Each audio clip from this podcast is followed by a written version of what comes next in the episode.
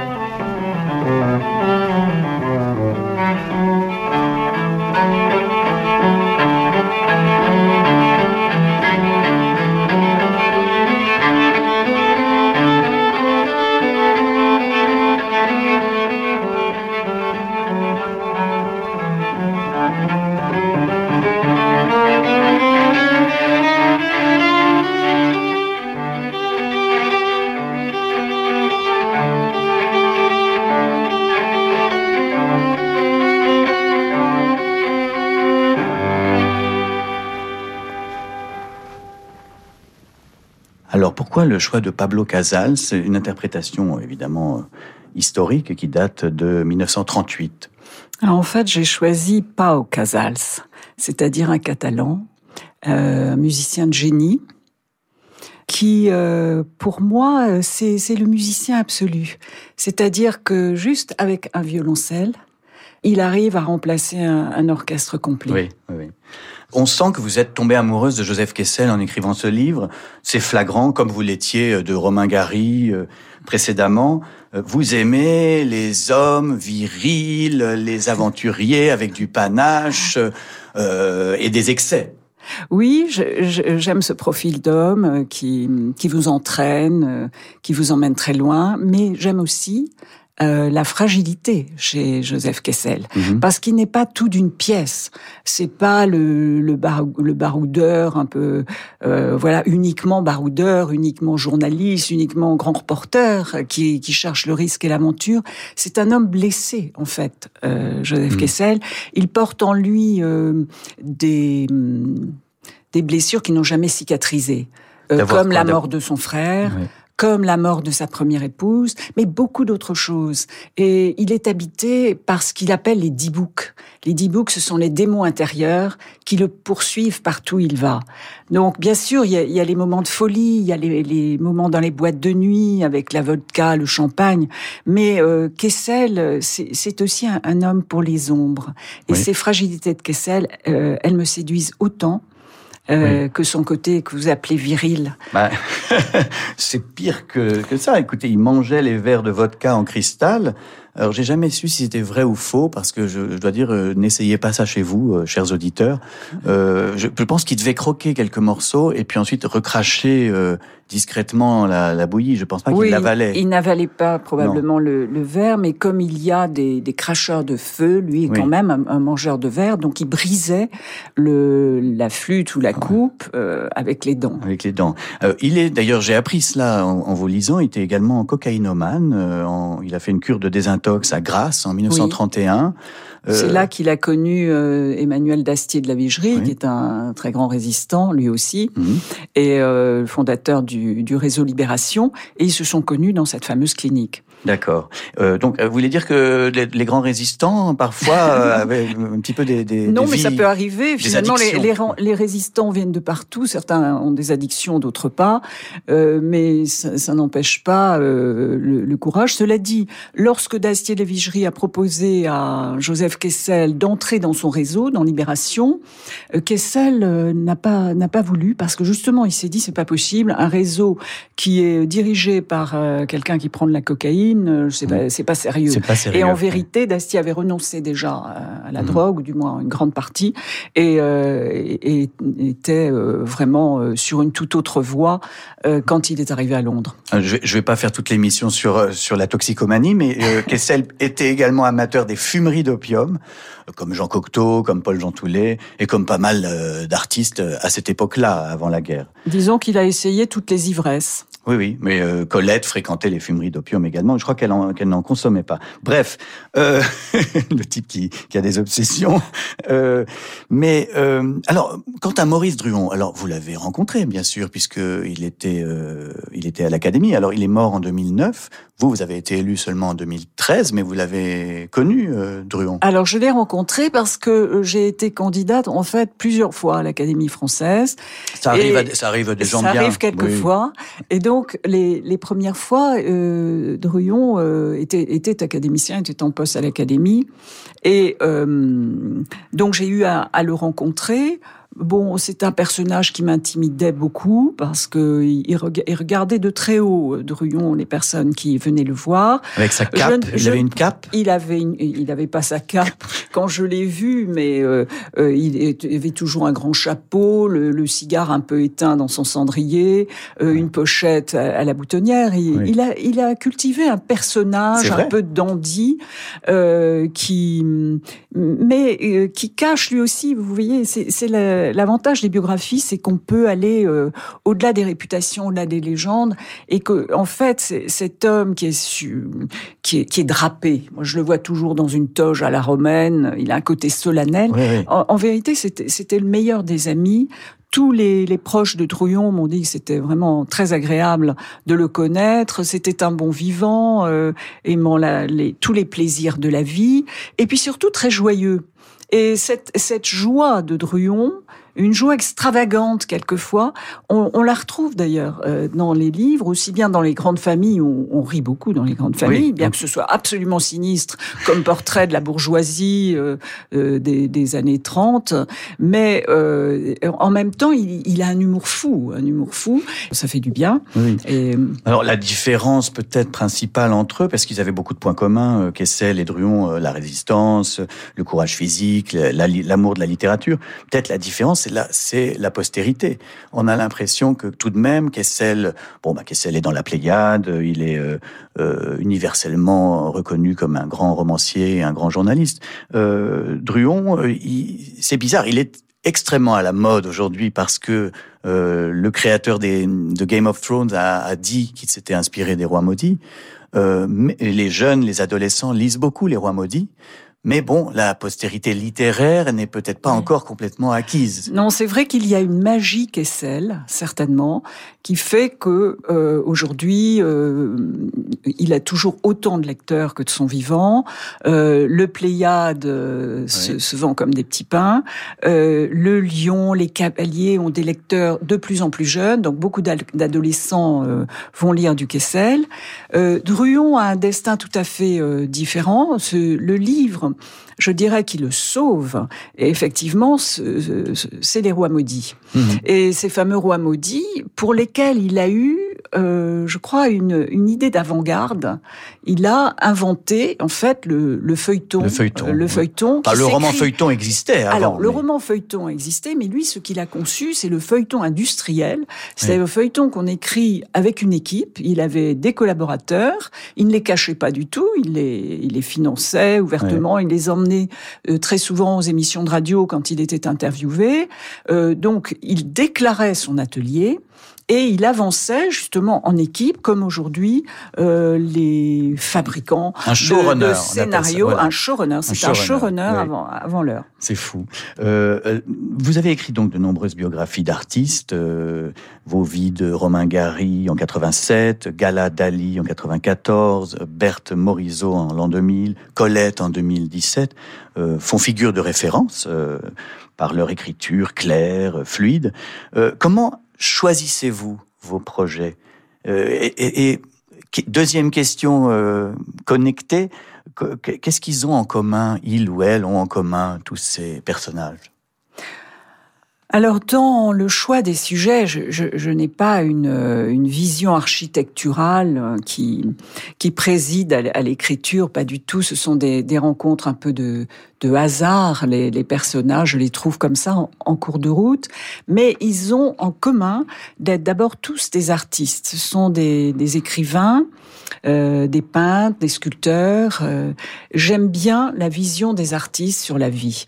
Euh, je trouve qu'ils éclairent la vie d'une autre façon les hommes politiques, les femmes politiques, les rois, les reines. Ça vous a jamais euh, fait envie, ça? Jamais, jamais. euh, je, je, trouve que euh, l'artiste, euh, justement, aborde des questions fondamentales, euh, voilà, et à travers un tableau, à travers un livre, on comprend mieux euh, nos propres existences. Il y avait, selon moi. moi, ma préférée, c'est celle sur Zweig, parce que c'est une mise en abîme. La biographie d'un biographe. Oui, c'est un maître de la biographie pour moi, euh, Stéphane Zweig, euh, avec son Magellan, avec euh, ses deux reines décapitées, oui, Marie-Antoinette Marie et Marie Stuart. Euh, j'aime bien son approche parce que finalement, euh, il a une grande rigueur euh, historique dans la documentation, dans la recherche, mais en même temps, il raconte. Oui. c'est le c'est le récit qu'il met en avant. Et c'est c'est ainsi que je que j'aime la biographie, que j'essaie de l'écrire oui. euh, dans la même lumière, c'est-à-dire euh, rester euh, comme comme si cette vraie vie était un roman. En fait, tous les destins que j'ai choisis sont extraordinairement romanesques, mm -hmm. mais je dirais même que euh, la réalité de ces vies dépasse en fiction tout ce qu'on pourrait euh, essayer d'inventer. Mais euh, comment définiriez-vous une bonne bio? Alors j'ai fait une liste, moi, euh, comme ça, de ce que vous ce que vous essayez de faire. par exemple, le découpage n'est pas chronologique. Vous commencez par une scène forte pour accrocher le, le, lecteur, comme un romancier. Oui, parce que le danger de la biographie, c'est le moule à gaufres. Oui. Il y a une sorte de modèle. Alors, on commence. Les Américains font beaucoup comme ça. Hein oui, c'est un moule. On commence à la naissance. Oui, on suit la chronologie implacablement. De temps en temps, il y a, quand c'est un écrivain, enfin, un chapitre sur un livre, etc.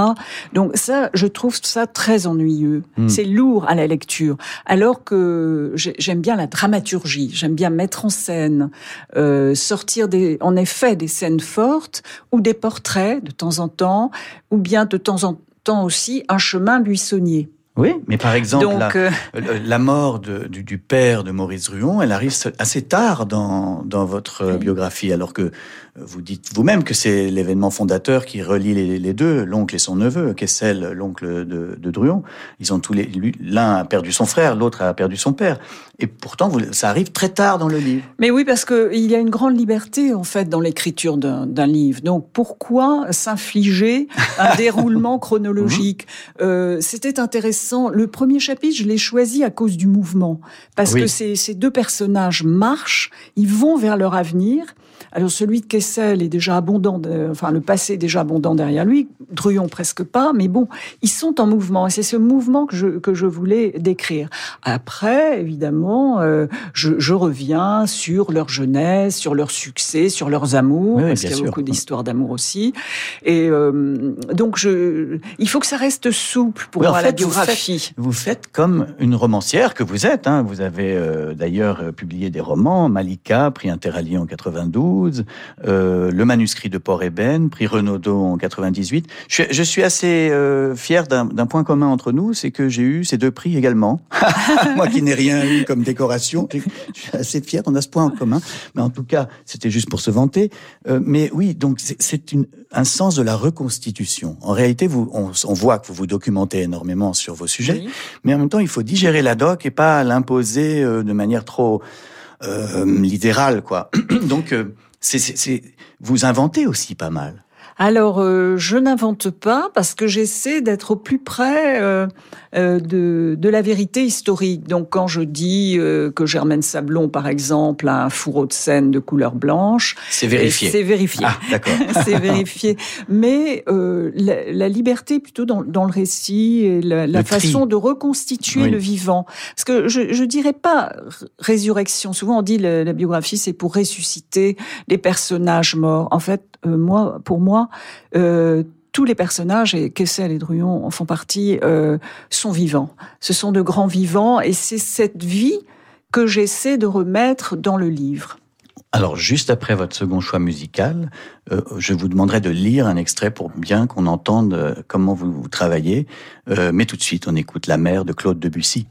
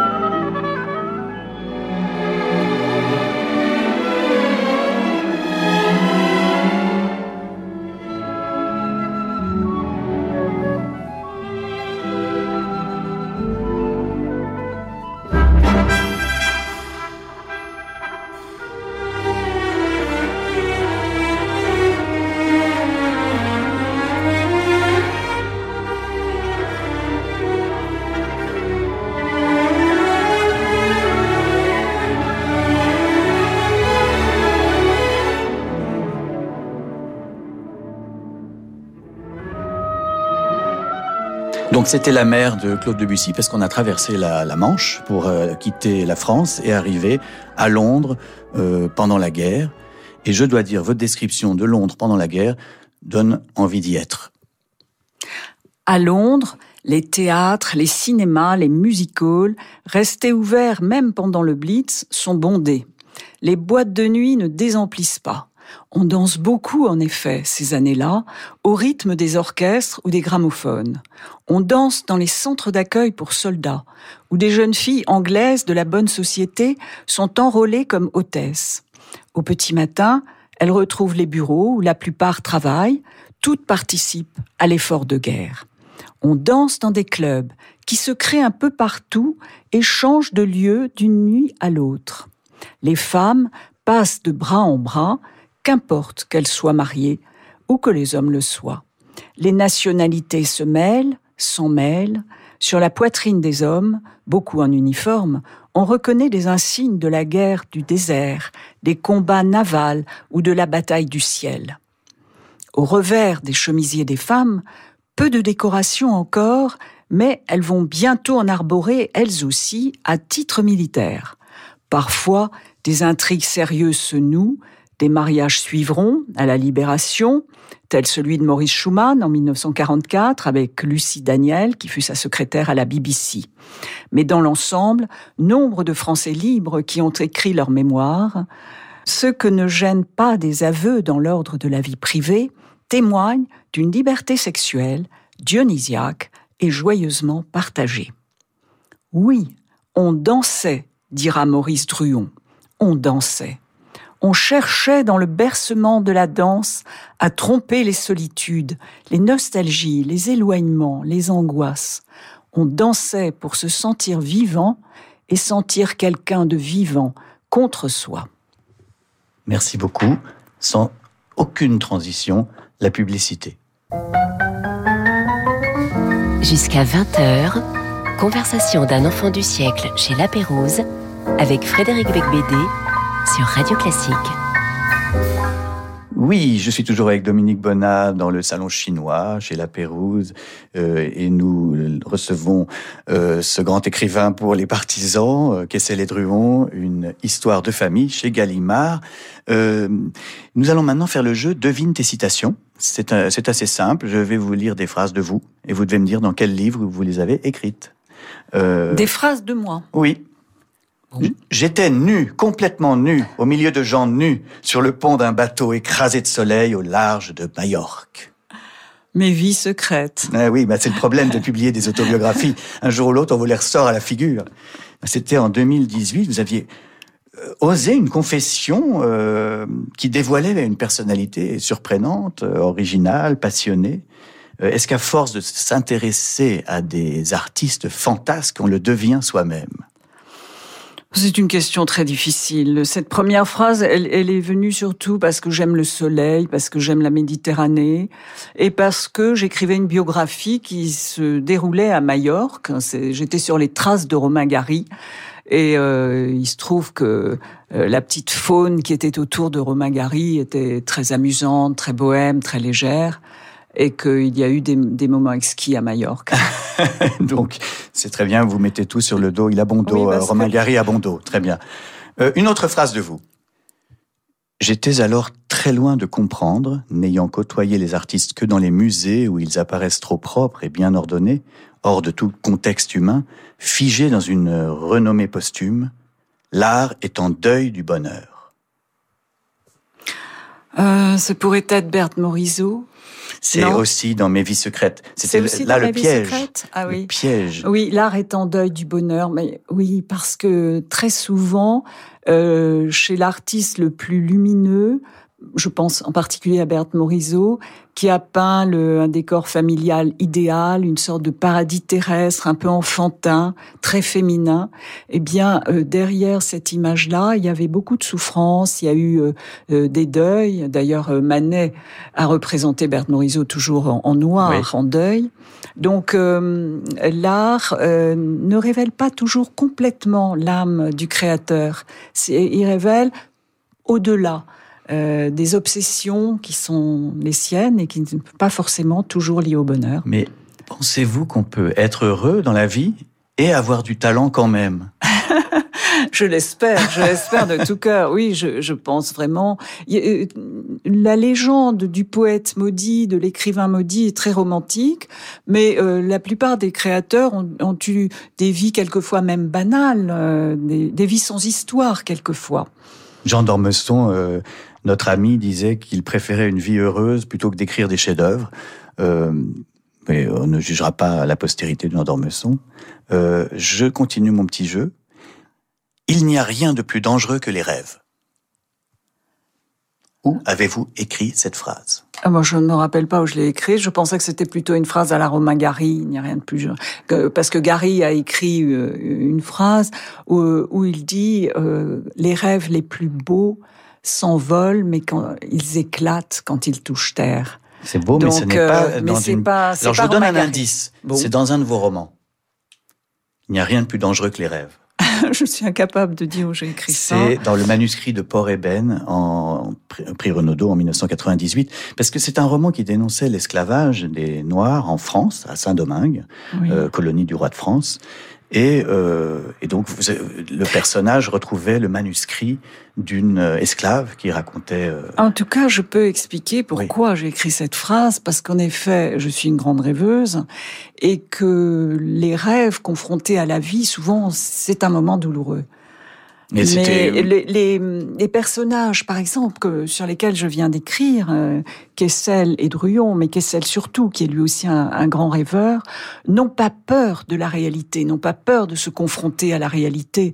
Ce sont des combattants tous les deux. Hein. Ils, mm. ils, vont sur le terrain, ils, ils voient la vie en face, ils l'embrassent, ils l'étreignent. Euh, moi, j'ai tendance plutôt à être en deuxième, deuxième oui. Euh, en tout cas, un livre dénonçant l'esclavage, euh, bon, c'était en 1998, c'était moins à la mode qu'aujourd'hui, et ça fait de vous peut-être une des premières wokistes, euh, et, et, sans doute la seule de l'Académie française, certainement. Encore une phrase de vous aimer la rendait vulnérable. Oui. Vous trouvez pas que ça rend vulnérable d'aimer? Bien sûr, je le pense. Oui, ça rend fragile parce que c'est magnifique, ça embellit la vie, mais on a peur que que l'amour disparaisse, que l'amour s'efface. On euh, voudrait le retenir. Vous, vous meublez pour ne pas répondre à la question. Vous devez me dire dans quel livre vous avez écrit ça. Euh, J'en ai aucune idée. Comme quoi, euh, je, je, mais j'ai pas appris mes livres par cœur et encore moins mes phrases. Je, je crois que je connais plus de citations peut-être des, euh, autres. Non, mais c'est de c'est dans la ville d'hiver en 2005. Mais je vais pas vous torturer euh, très longtemps. J'en fais une dernière quand même parce que je l'aime bien. Paul Valéry classe les femmes en trois catégories les emmerdantes, les emmerdeuses et les emmerderesses.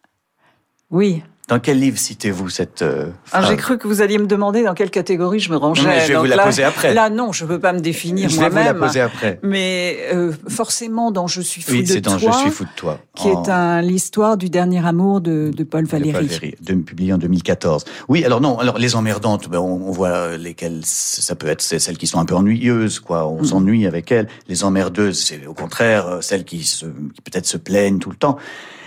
Les emmerderesses, je me demande, euh, je me demande ce que c'est.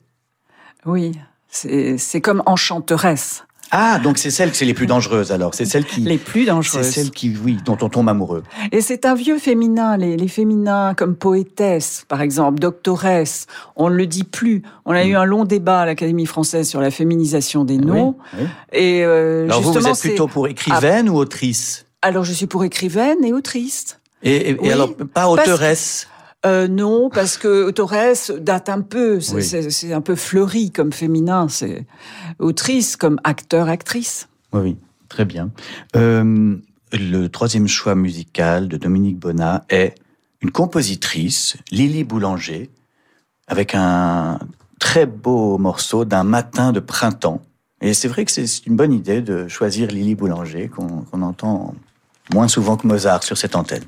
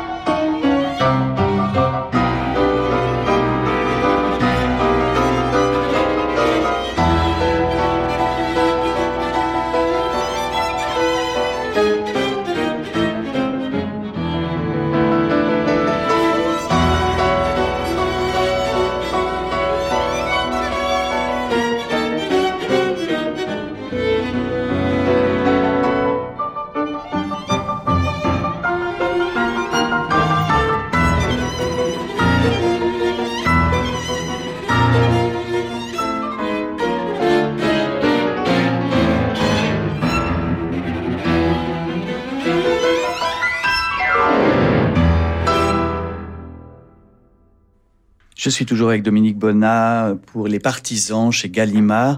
Euh, dans cette émission, il y a une autre rubrique qui s'appelle Biographème.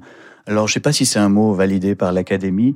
Les biographèmes, c'était un peu euh, ce que Roland Barthes avait euh, inventé. Chaque écrivain a des aspérités. Il a dans sa biographie des euh, comment dire des petits détails, des petites inflexions qui, qui le définissent. Et je cherche pour vous quel serait dans votre personnage public un peu euh, ce qui pourrait vous résumer? Est-ce que, par exemple, vous avez une image un, peu sage, un peu trop lisse? Non? Est-ce que vous, une, une, personne très euh, couronnée de médailles de, toutes sortes? Sur votre Wikipédia, par exemple, on voit que vous êtes euh, officière dans les trois ordres, c'est-à-dire la Légion d'honneur, les arts et lettres et le mérite. Moi, je n'ai rien de tout ça. Je, je m'interroge, est-ce que c'est quelque chose qui vous correspond? Comment ça s'est passé? Pourquoi êtes-vous une des femmes les plus couronnées de France? Alors, j'ai un, un, problème dans la vie, c'est que je n'ai jamais fait de psychanalyse, jamais psychanalysé. Euh, J'évite de me regarder trop ou de m'analyser. Euh, je fuis euh, plutôt euh, dans les dans les lectures ou dans les livres que j'écris. Donc de moi-même, j'ai pas forcément euh, une, une, idée ou un une vision de personnage. Mmh. Euh, on est bien obligé de vivre avec soi, forcément, avec ses qualités, ses défauts. Euh, je pense que j'ai été très longtemps, en effet, une petite fille sage, ça c'est sûr. J'ai été élevée par un père méditerranéen qui trouvait que les, les, filles devaient être élevées euh, à la maison, euh, rester sages dans leur chambre, etc. Et, cette autorité du père, elle, elle m'est restée, je pense, toute la vie, peut-être. Ce, père, c'est euh, Arthur Comte, un écrivain, député de la République française.